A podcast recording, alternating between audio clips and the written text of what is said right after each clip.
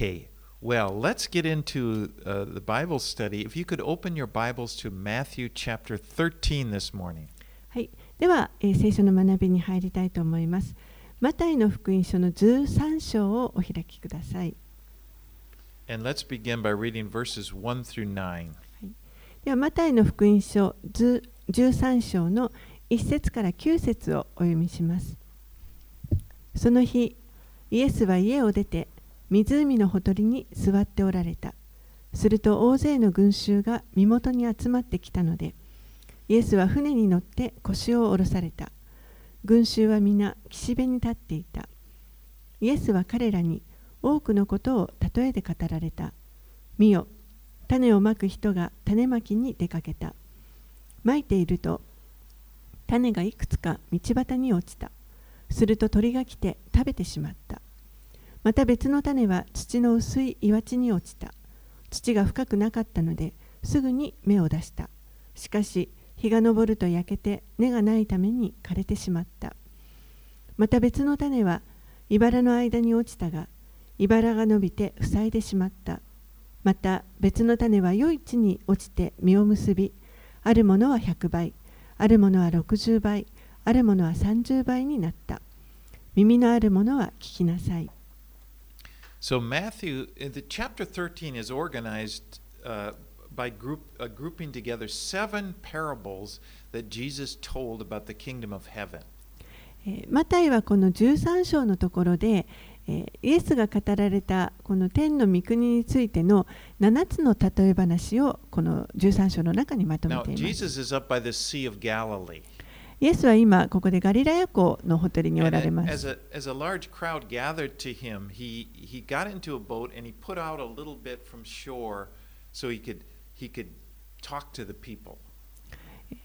この非常に多くの群衆が集まってきましたので、イエスは船に乗って乗られました。そして少し岸から少し離れたところに行かれて、えーそこから群衆に対して語りかけることができました.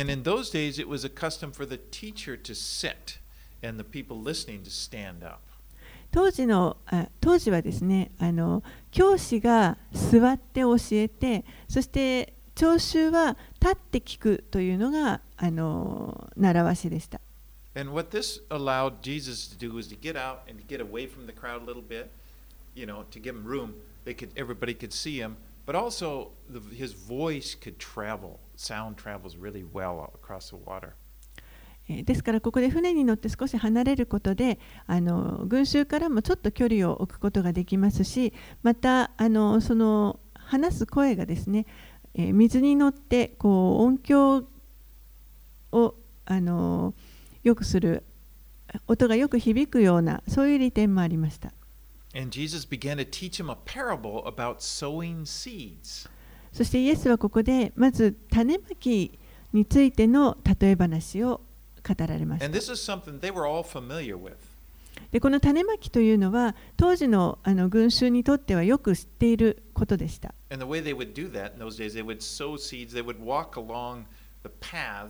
running through the field and then sow their seeds, you know, just kind of throwing it out there. 種まきをするときには大きなあのカゴにですね種を入れて抱えてそしてこうその二十歳の道端を歩きながら種をまいていくというやり方です。 Last month, I, w- I was riding over in Chiba, riding my bike over in Chiba, uh, in southern Chiba, along that road called the Flower Line.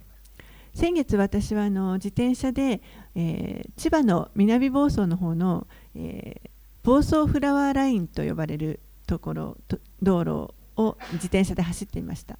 And I stopped at, at Chikuda. Uh, this area, it's famous for their flower fields. そしてチクラというところでちょっとあの止まったんですけれども立ち止まったんですけれどもそこはあのは花畑良い素敵なお花畑があるところで有名なところです。And while I was there, I asked one farmer, and they, you know, if I could go out and take some pictures, and she said, "Sure, go ahead." And but of course, there are these paths going through the the fields, and you could, as long as you were on the path, you could go out and all, walk all around in them. であのまあ、そこでですね私はその花畑を管理している人にちょっと中に入って写真撮らせてもらってもいいですかと尋ねてで、まあ、どうぞどうぞと言ってくださったのであの中に入っていったんですけれどもその畑の中にこう道ができてます。で、その通れるようになってます。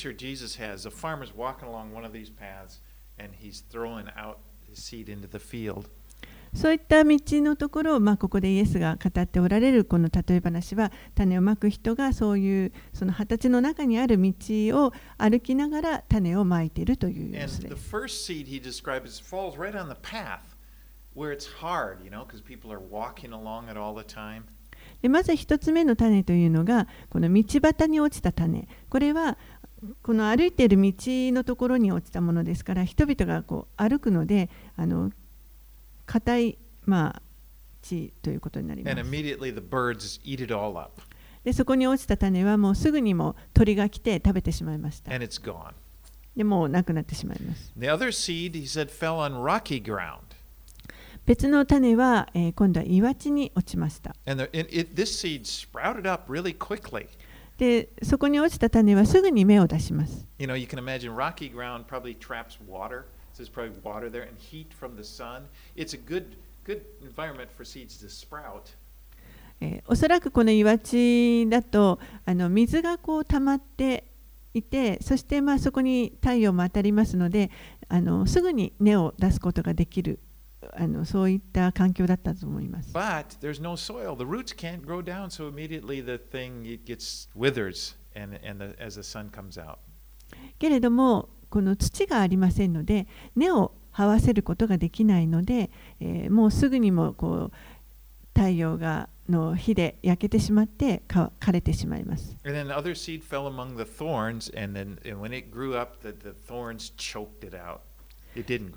そして他の種は今度は茨の間に落ちました。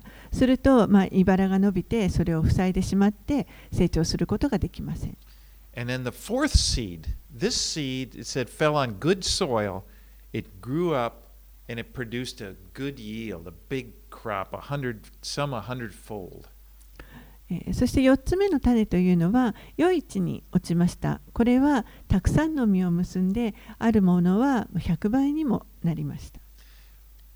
Well, the, uh, let's read 10 through 13 Hey. now. では10節から13節をお読みします。 すると弟子たちが近寄ってきてイエスになぜ彼らに例えでお話になるのですか？と言った。イエスは答えられた。あなた方には天の御国の奥義を知ることが許されていますが、あの人たちには許されていません。持っている人は与えられてもっと豊かになり、持っていない人は持っているものまでもものまで取り上げられるのです。私が彼らに例えで話すのは、彼らが見てはいるが見ず、聞いてはいるが聞かず、悟ることもしないからです。Now we see that, that, that Jesus speaks parables to the crowd, but he, he only gives the interpretation of the parables to his disciples. イエスはここで群衆に向かって例えであの話をされましたけれども、でもその例えの解釈というのは弟子たちだけに語られます。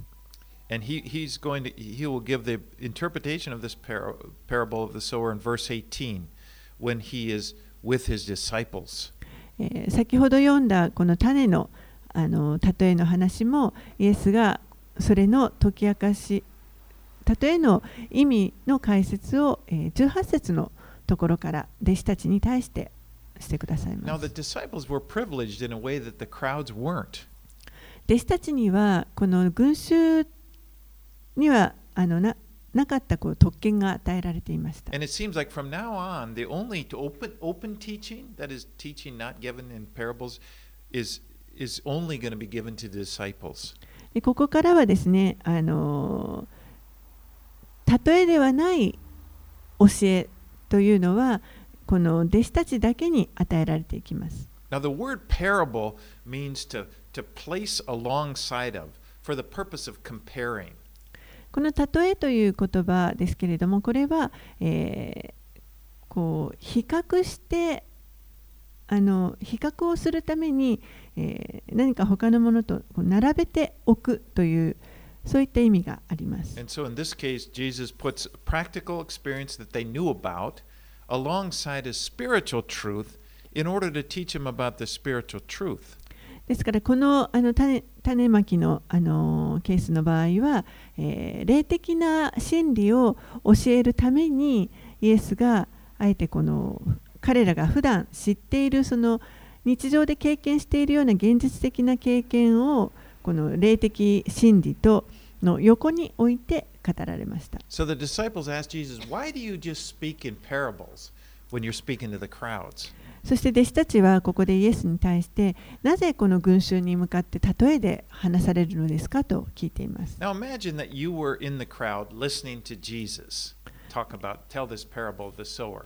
皆さんがもしこの群衆の中の一人だったとしてイエスがこの種まきの話をあのされているのを聞いたとしてちょっと想像してみてください。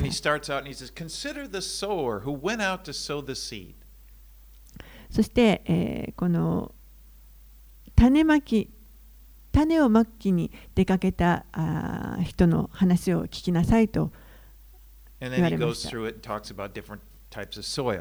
そしてあの異なるこう土壌に落ちたその種のこと種の話をされます。それを聞いた皆さんは聞いた皆さんはそれを聞いて。うーんそれでと思うかもしれませ You ん know, and it's like, what's he talking about? この人一体何話してるんだろう end, hear.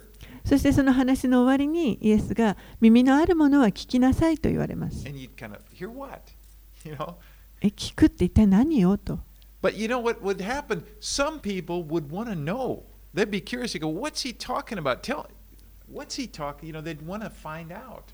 でもある人たちはそれを聞いて、いや、この人は一体何を話してるんだろう、もっと知りたい、何を語,ろうと語りたいんだろうとこう興味を持つ人もいるわけです。ある人たちは、あもう全くあの人何話してるんだかわからない。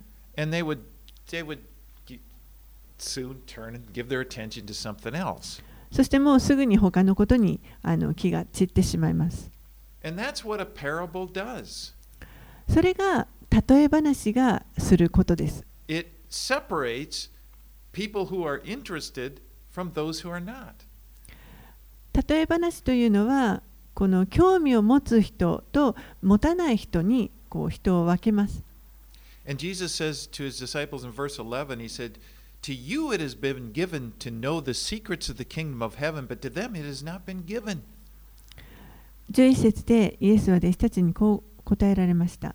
あなた方には天の御国の奥義を知ることが許されていますが、あの人たちには許されていません。And, you know, God reveals his truth to disciples, to people who choose to follow him and they want to apply his teachings to their lives. 神はご自分の弟子たちにこの神の真理というものを明らかにされます。その弟子たちというのは神に従うことを選び、そして、えーこの教えを自分たちの生き方に適用していこうとしている人たちです。Remember back in chapter 11, verse 29, he said, Jesus said, Come to me, take my yoke upon you, and learn from me. このマタイの福音書11章の29節のところでイエスはこうおっしゃっていました。私のところに来て私のくびきを追って私から学びなさいと言われました。Anybody can learn from Jesus 誰でもイエスから学ぶことができます。if they want to be his disciple. もしこの方の弟子になりたいと思えばです。But if a person has no interest in Jesus, if you know, he said, "Come to me." If you don't come to him, well, you're not going to receive any revelation from him. でも全く興味を持たず私のもとに来なさいと言われてもそのもとに行かなければ、えー、このイエスからの教えを受けることはできません。I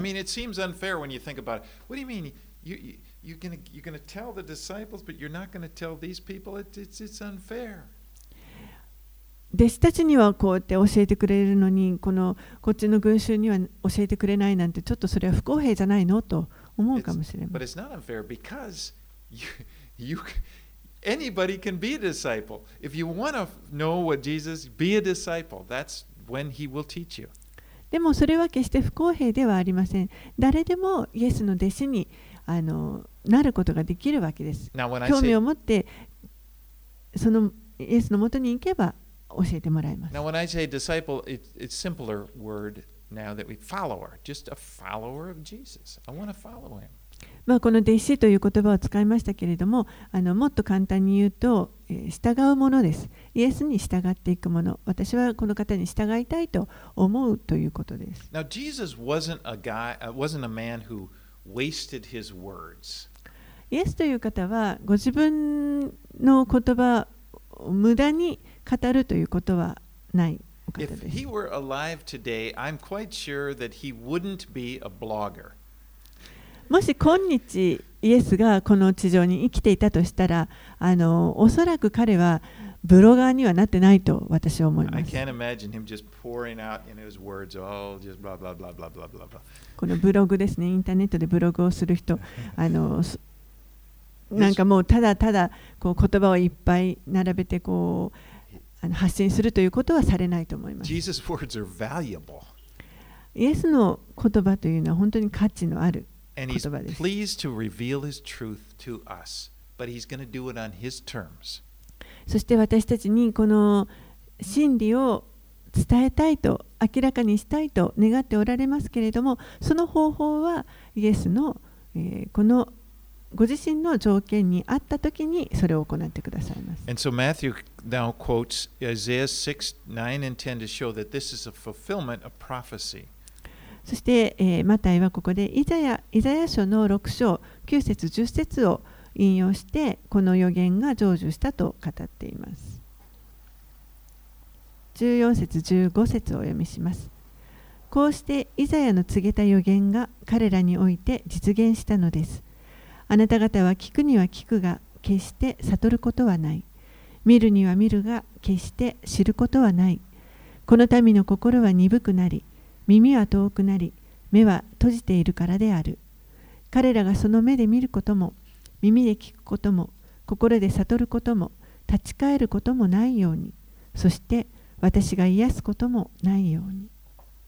This is this is these verses come from Isaiah 6, which is, if you remember, it's a message that the Lord gave directly to Isaiah when he saw this vision of the Lord, you know, high and lifted up on his throne, and the train of his robe filled the temple. このあの箇所を引用しているイザヤ書の6章というところですけれどもここは、えーイザヤが、えーこの大きな幻を与えられてそして高く上げられた王座に座しておられる主をあのイザヤが見ますそしてそのあのもう裾が神殿に満ちているそういった様子を見ていることが書かれているのが6章です And。then, then the.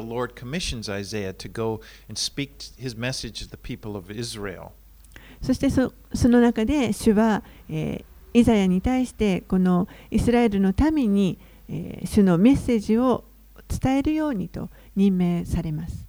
It's interesting how Scripture sometimes has a double fulfillment, and it, applies to two different times in history.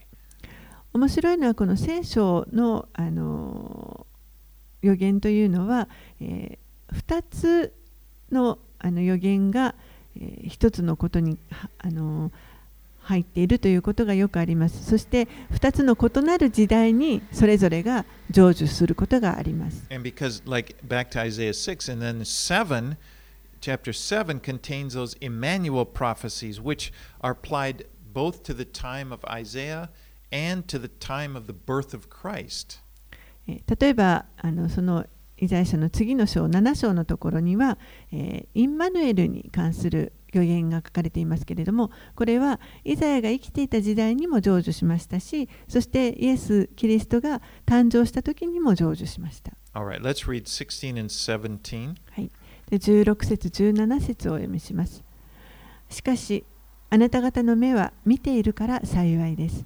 またあなた方の耳は聞いているから幸いです。誠にあなた方に言います。多くの預言者や義人たちがあなた方が見ているものを見たいと切に願ったのに見られず、あなた方が聞いていることを聞きたいと切に願ったのに聞けませんでした。The, disciples had a very special privilege of hearing and seeing the ministry of Jesus close up. この弟子たちは、えー本当にイエスの働きをもう間近で聞いてそして見るということがあの見るというその特別な特権が与えられていました。They were more privileged than anyone in the society that, that they lived, and they were even more privileged than the prophets of the Old Testament, the Old Testament saints who just got a glimpse of what was to come. 当時生きていた人々の中でもあのこの弟子たちというのは特に特権が与えられていましたけれどもそれだけではなくてこの旧約の預言者たちまたあの生徒たち、えー本当にこのイエスの働きを、まあ、垣間ほんの少しだけ垣間見た人たちがこのメシアが来るということをあの知らされていた人たちよりもこの弟子たちは当時特権が与えられていたということです。彼らはもう直接その経験をすることができました。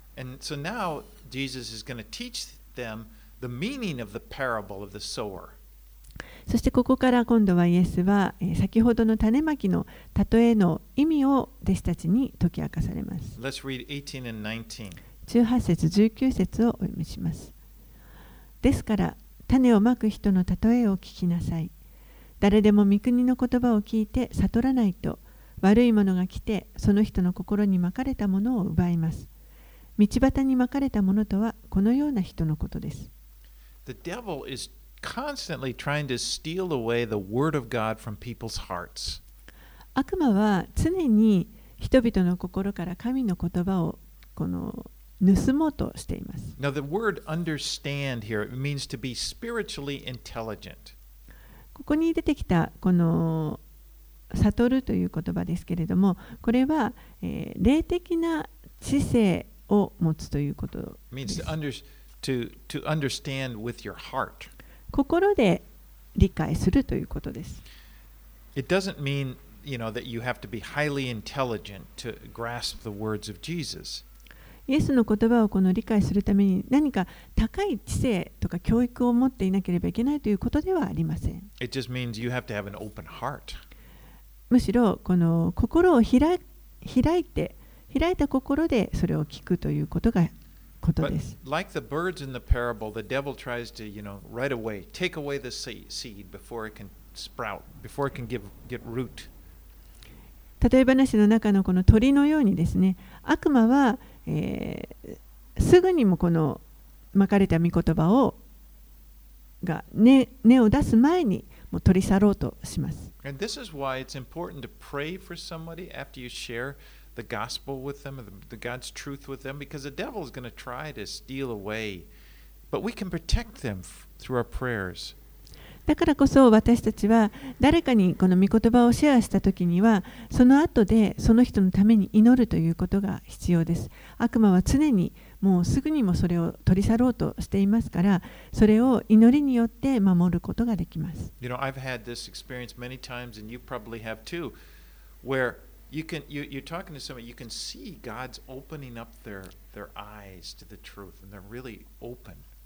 私もたくさん経験があります。皆さんもそうだと思いますけれども神が本当に誰かのこの目を開いてくださってその心理に対して目を開いてくださるということが,が分かる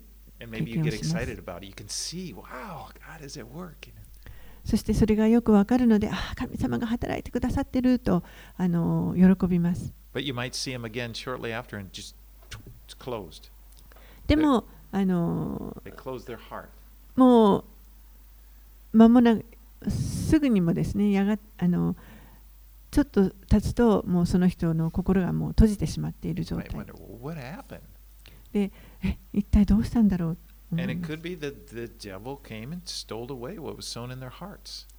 もしかしたら悪魔がやってきてその人の心から植えられた御言葉を盗んでいってしまった。ということかもし Paul, れません Paul describes in 2 Corinthians 4 4, he says, he talks about people whose minds the God of this age, the devil, has blinded so they do not believe the light of the gospel of the glory of Christ, who is the image of God, should shine on them. パウロは第二コリント人への手紙の4章の4節の中でこのように言っています。彼らの場合はこの世の神が信じない者たちのこの世の神というのはまあ悪魔のことですけれども信じない者たちの思いを暗くし神の形であるキリストの栄光に関わる福音の光を輝かせないようにしているのです。And sometimes, you know, you you may get frustrated and wonder why don't people just see it?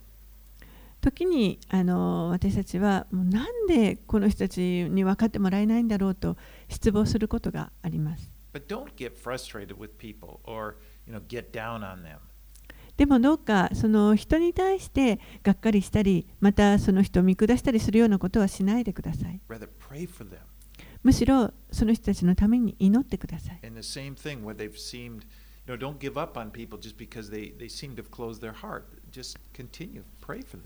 同じように心を閉じてしまったように見える人のためにも諦めずに、祈ってください。Uh, 20節21節をお読みします。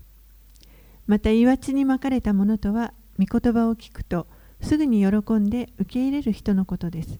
しかし自分の中に根がなくしばらく続くだけで御言葉のために困難や迫害が起こるとすぐにつまずいてしまいます。So this second seed is the one that fell on, a, on stony places. 2つ目の種というのはこの岩地にまかれたものでした。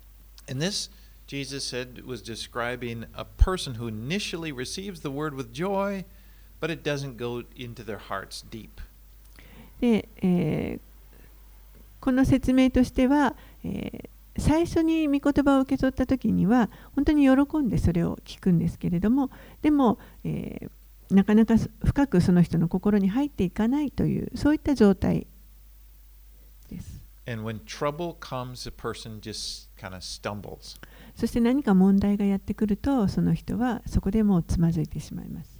You know, it's important that people put down roots, 根を張るということは本当に大切なことです。that they grow in Christ so that their faith can stand. We need faith that can withstand some difficult times. そして、えーキリストにあって成長していく私たちはそのためにこうしっかりと立つということが必要です。You know, the Lord works in us. He's working in order that we would put down roots.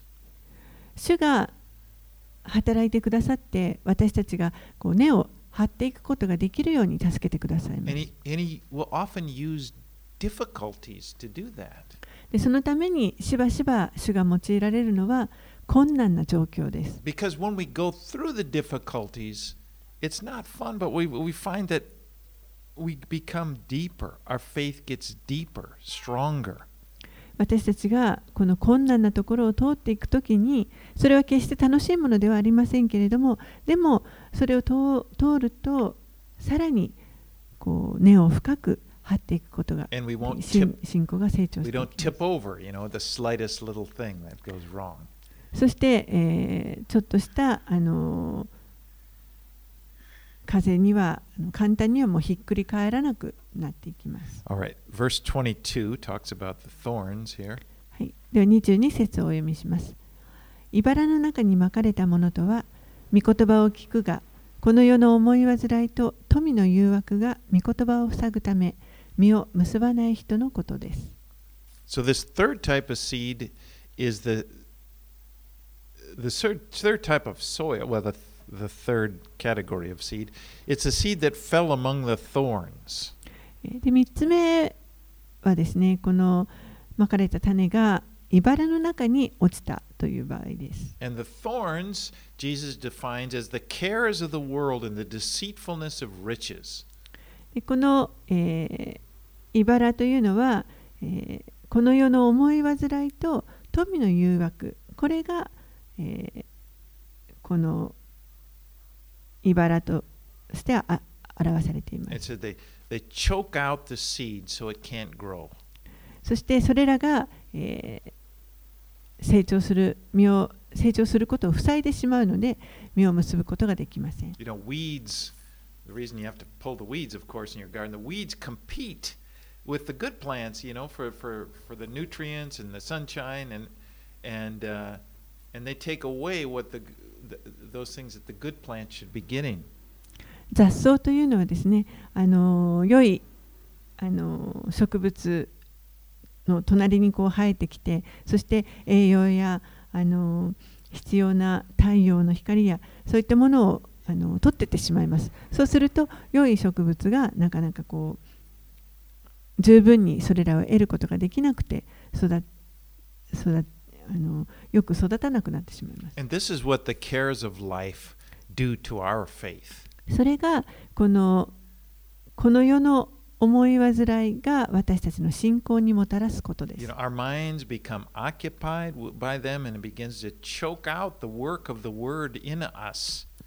私たちの心がそういった思い煩いでいっぱいになってしまって、そして、えー、私たちのうちに、働くはずのこの御言葉の働きというものを塞いでしまいます。And you know that's why it's important. We got, we need to deal with this in our lives. だからこそ私たちはこれにこう立ち向かっていく必要があります。You know, when it comes to anxieties and things, we need to stand up and face our anxieties, not let them control us. もし例えば思い煩いなどが湧いてきたときに私たちはそれに直面する必要があります。それをあの許してですね思い煩いに自分を支配されないようにしないといけません。You know, because sometimes it, it's like we give them first priority. It's like whatever. If I'm if I'm worried about something, that that gets all the resources, all my attention, everything like that.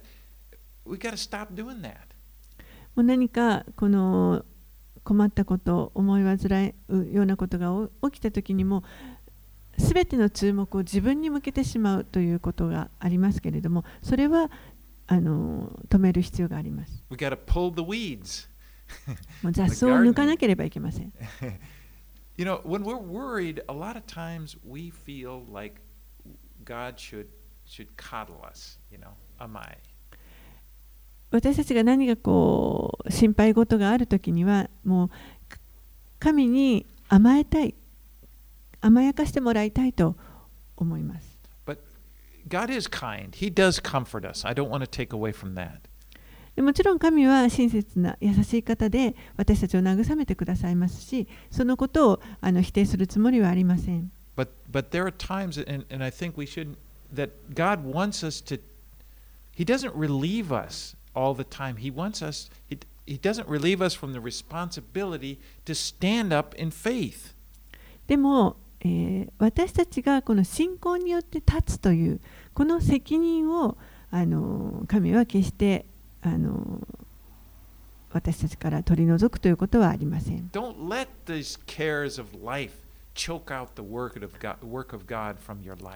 ですからこの世の思い煩いに私たちのこの人生神が働いてくださるその働きを妨げさせないようにしてください。We also need to deal with the deceitfulness of riches. また私たちはこの富の誘惑にもあの対処していく必要があります。You know how di- how do riches deceive us? どうやってこの富というものが私たちをあの騙していく They, 騙すの they でしょう deceive us by, for one thing, by promising something they're not going to deliver. 一つにはあの決して守ることのできない約束をこの富というものが私たちに約束してきます。a lot of times we, we feel that riches will give us security. 例えばですね富があれば安心だというそういった思いです。If I could just get enough money, then I could finally be at rest. I wouldn't have to worry about anything. これだけの十分な富さえ手に入れられればもう私はあとは何の心配もなくあの安心して暮らせる。それが富があなたを惑わすその方法です。なぜならば事実は決してそんなことは起こらないからです。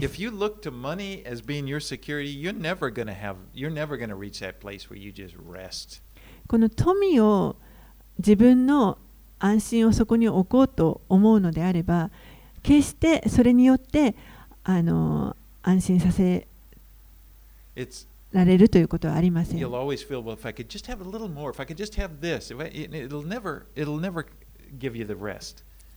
あ,のあともうちょっとこれだけこれだけあればあとこれだけあればもう決してあの満足して安心できるというところはありません。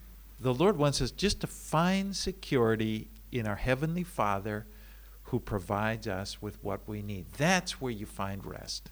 主は私たちに私たちの安心をこの主に置いてほしいと主が私たちの必要をすべてあの満たしてくださる方ですからそこにあの安心感を置いてほしい求めてほしいと願っておられます All right, let's read verse 23.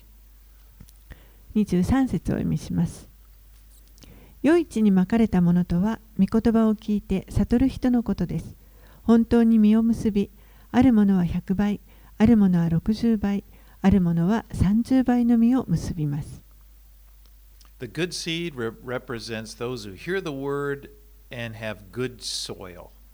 この、え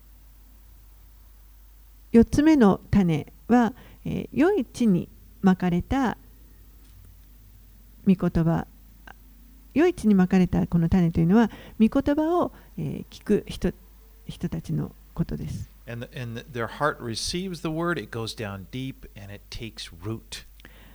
御言葉を聞いてそしてそれが、えー深く、えーその人のうちに根を張っていきます。So in this parable, what we, what we see is there's a portion of the seed. It's there's only a portion of the seed that was sown that bears fruit. でこれらのあの例えでですけれども、えーうんこの種がの一部がまかれた種の一部が実を結んでいるということがわかります。And this was the case, if you look at it, this was the case with Jesus' ministry. これがイエスのあの、まあ、働きでもあるということです。You know, we see at times huge crowds gathered to hear Jesus, and, and but there came a time that they, they dwindled down. えー一時はこの本当に大勢の群衆が、まあ、イエスの話を聞こうとやってきますけれどもでも、えーそのうちまたそれがあの減っていく人数が減っていくことが起こります。But the most important thing is what happens in the long term. What happens in the end? でも一番大事なのは最終的に何が起こるかということです。Now, I'm not a good gardener. I'll say that. 私はですねあの、まあ、あまり庭仕事は得意ではないと思います。But when we lived in Kamakura, there were times that I, I had high hopes. でもあの鎌倉に住んでた時私はもう本当にちょっと期待いっぱい期待をしていました。In the spring, I would get kind of excited, you know, in this kind of weather. And,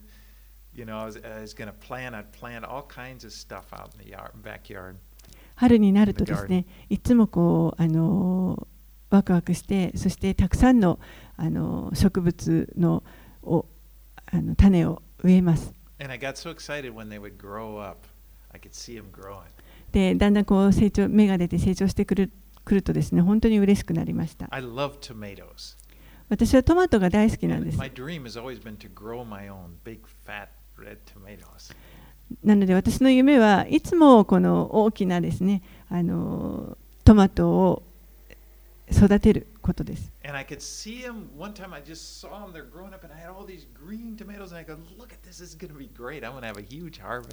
である時ですね、このトマトを育てていて、あの緑色にこう実があのいっぱいついてきて、ああ、やった、今年はあのすごい収穫、トマトの収穫が得られると思っていました。and then they started to turn brown. They never turned red. They just turned brown, and they just kind of went. And I go, what? I never got a harvest. でもそれがだんだんですね見ていると赤くならずになんかどんどん茶色くなっていってそしてこうしぼんでってしまってあの全然収穫ができませんでした。 I had a pumpkin plant that just grew. Remember, it just grew all over the yard. And I did, wow, this could be great. In the fall, we're going to have those. And all it was was flowers. You know, I think I had maybe one scrawny little pumpkin. またある時はかぼちゃをたくさんあの植えてですねもう本当にこうつるが伸びていっぱいになったんですねであやったこれでかぶかぼちゃがたくさん取れると思ってたんですけど結果的には花だけいっぱい咲いてで取れたのはもう本当に1つか2つのあの痩せ細ったかぼちゃしか取れませんでした I did have some, we did, I, I should say, I I have some successes. でもあの成功したものもあります The cu- cucumbers, it seemed like they were just a fountain, you know, they just never ending supply. きゅうりはですねもうあのとどまるところを知らずにどんどんどんどんとあの収穫することができました And uh, okra, that's another one. オクラもそうでした but, you know, what happens, what matters is what is at the end, the harvest, what happens at the end, not, not what happens at the beginning as much. でも大事なのはその最後の収穫の時にどうであるかということです最初がどうかということよりも最後がどうなるかということの方が大切です And the same is true with spiritual matters. でそれは霊的なことも同じことが言えます You know, what happens at the beginning is not nearly as important as what happens in the end, after all. 最初にどうその霊的な状態がどうかということよりも最後がどうであるかということの方が重要です And, it, and this applies personally, you know, just by the fruit that's produced in our lives. It's what we need is what God is working toward in us is that we grow and we be, that God's word goes deep into our hearts. 私たちがこの人生の中で実を結んでいくことができるそれはこの神の御言葉を聞いてそれが、えー深く根を張ってそして成長していくことができるからそういったあの実を結ぶことができるそれが重要なこと And で in す the end, that would produce fruit. 最最終的に、えー実を結ぶ Okay. All right. We're going to read 24 through 30, another parable.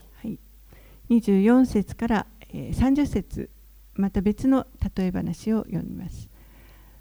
イエスはまた別の例えを彼らに示して言われた。天の御国は次のように例えられます。ある人が自分の畑に良い種をまいた。ところが人々が眠っている間に敵が来て麦の中に毒麦をまいて立ち去った。麦が芽を出し実った時毒麦も現れた。それでしもべたちが主人のところに来て言った。ご主人様、畑には良い麦をまかれたのではなかったでしょうか。どうして毒麦が生えたのでしょう。主人は言った。敵がしたことだ。するとしもべたちは言った。それでは私たちが行って毒麦を抜き集めましょうか。しかし主人は言った。いや、毒麦を抜き集めるうちに麦も一緒に抜き取るかもしれない。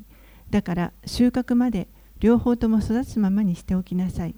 収穫の時に私は狩る者たちにまず毒麦を集めて焼くために束にし麦の方は集めて私の蔵に収めなさいと言おう。Okay, now I want to jump down to verse 36 because that's where he gives the interpretation of this parable. えーで今の例え話を解説している箇所が36節からになりますのでちょっと36節から43節を続けてお読みします。それからイエスは群衆を解散させて家に入られた。すると弟子たちが身元に来て畑の毒麦の例えを説明してくださいと言った。イエスは答えられた。良い種をまく人は人の子です。畑は世界で。良い種は御国の子ら。毒麦は悪いものの子らです。毒麦をまいた敵は悪魔であり収穫は世の終わり狩る者は見つかいたちです。ですから毒麦が集められて火で焼かれるように世の終わりにもそのようになります。人の子は見つかいたちを使わします。彼らはすべてのつまずきと不法を行う者たちを御国から取り集めて火の燃える炉の中に投げ込みます。彼らはそこで泣いて歯ぎしりするのです。その時正しい人たちは彼らの父の御国で太陽のように輝きます。耳のある者は聞きなさい。So in this parable, the good seed is the sons of the kingdom. この例え話の中で、えー良い麦というのはこれは御国の子らであると。Now, the field is the world. そして畑が世界です。I have heard this parable taught as if the field was the church. But, but if you look closely, no, that's not what Jesus says here. He says clearly it's the world. えーあるあのこの聖書箇所の解説で、えーこの畑が教会を表しているのだという説明を聞いたことがあるんですけれどもでもよくこのあの文脈を読みますとイエスが語っておられるのでのは教会のことではなくてあくまでもこの世であるということが分かります。So in the world, there are the sons of the kingdom and, and, and the, the good seed, and they, it coexists with the sons of the evil one, which are in the parable the weeds. そしてこその世界の中で、えー神の子らとこれがあの良いどあの麦ですねそれと、えー悪魔の子ら悪い毒麦が共存しているということが分かります。And at the end of the age, it says the Son of Man will separate the two. そして終わりの時には、えー人の子がこれを2つに分けられます。The sons of the evil one will be th- gathered up, they'll be thrown into the fiery furnace. The sons of the kingdom will shine in the kingdom of their Father. そして、えー悪者の子らは、えー集められて燃える火の中に投げ込まれます。えー神の国の子らは輝いてそして、えー彼の父の彼らの父の御国であの輝きます。Now, for a time when the plants are growing, it's difficult to distinguish between the good plants and the bad plants. この植物が成長していくときに、えー良い植物なのか悪い植物なのかというのを見分けるのは難しい時期というのがあります。And, I've been, and I'm, many commentators point out there is a plant that looks like weed. It's, it's called the darnel plant. Well, it is a weed. It looks like wheat. And it, it, it grows up and it looks identical to wheat. And the only, it, until it doesn't bear fruit, then you realize it's this, just this weed. この麦に非常によく似た、あのー麦ではない植物があります。そして、えー途中まではですね、もう全く同じように、あのーまるで麦かと思うように同じように育っていくんですけれども、結局実をつけないので、あこれは麦ではなかったということがわかる。So there's a, for a time you can't tell between the good and the bad. ですから、えー良い麦なの良いものなのか悪いものなのかというのがまだ見極めることができない時期というものがあります。And by the time they could tell, by the time you could see, well, that's that's the weed. That's not one of the the the, the, bearing fruit like the wheat. It was t- it was so intertwined that if you tried to pull it up, you'd pull up some of the good wheat with it. そして、えーこの実を結ばな実が結ば結ばないのであこれは悪い麦なんだなということが分かった時にはこの良い麦と悪い麦がもう本当にあのくっついて成長していますのであの悪い麦を引き抜こうとすると良い麦までも抜いてしまうことになってしまいます。But at the end of the age, Jesus said, the angels, who are the reapers in this parable, they will separate the good from the bad. でもこの終わりの時代に見つかいが送られてそして見つかいがこの収穫をするときに、えーまあ、この例えの中で狩る者たちですねこれが見つかいですけれども、えーそれが良いものと悪いものを分けるとあります。And we need to remember it's God's job to judge the good from the wicked, and He will do it at the end of the age. 覚えておかなければいけないのは悪者の中から悪良い良いものと悪いものというのをあの判断して裁くというのはこれは神の働きですから、えー神が必ず終わりの時代にそのことをしてくださいます。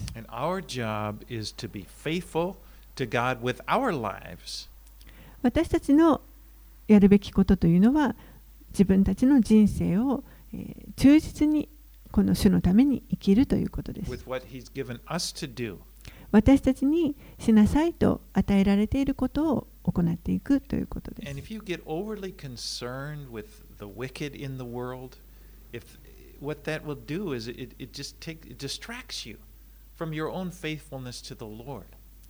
この世の,あの悪いものにあまりこう思いをあの寄せすぎてしまうと私たちは本来主のために生きるその忠実さというものを妨げられてしまうことになります。And and so you know, it's it's again we focus on the Lord, focus on our lives, and we trust the judgment to Him. ですから私たちは主に思いをむ集中させて私たちのなすべきこと与えられているこの役割を全うすることに思いを集中させて生きていくという必要があります。Okay, well, that's as far as we're going to get this morning on the kingdom parables.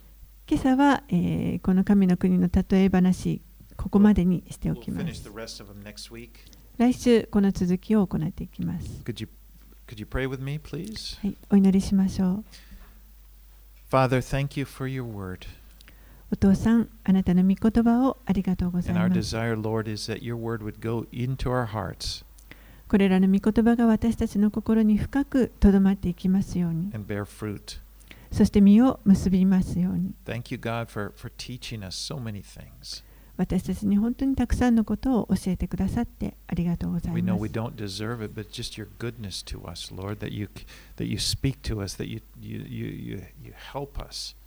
私たちにそのような価値があるわけではないですけれども、あなたが良い方で、私たちが成長することができるように、その助けとして、御言葉を教えてください。私たちの心を開くことができるように助けてください。私たちはもっともっとあなたを知りたいと願っています。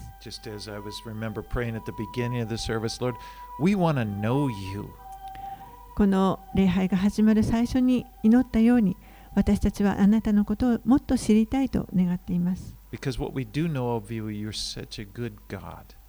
私たちが知っている神様あなたは本当に良いお方だからです。We wanna, we ですからもっともっとあなたのことを知りたいです。So, we, we, we pray all of these things in Jesus name.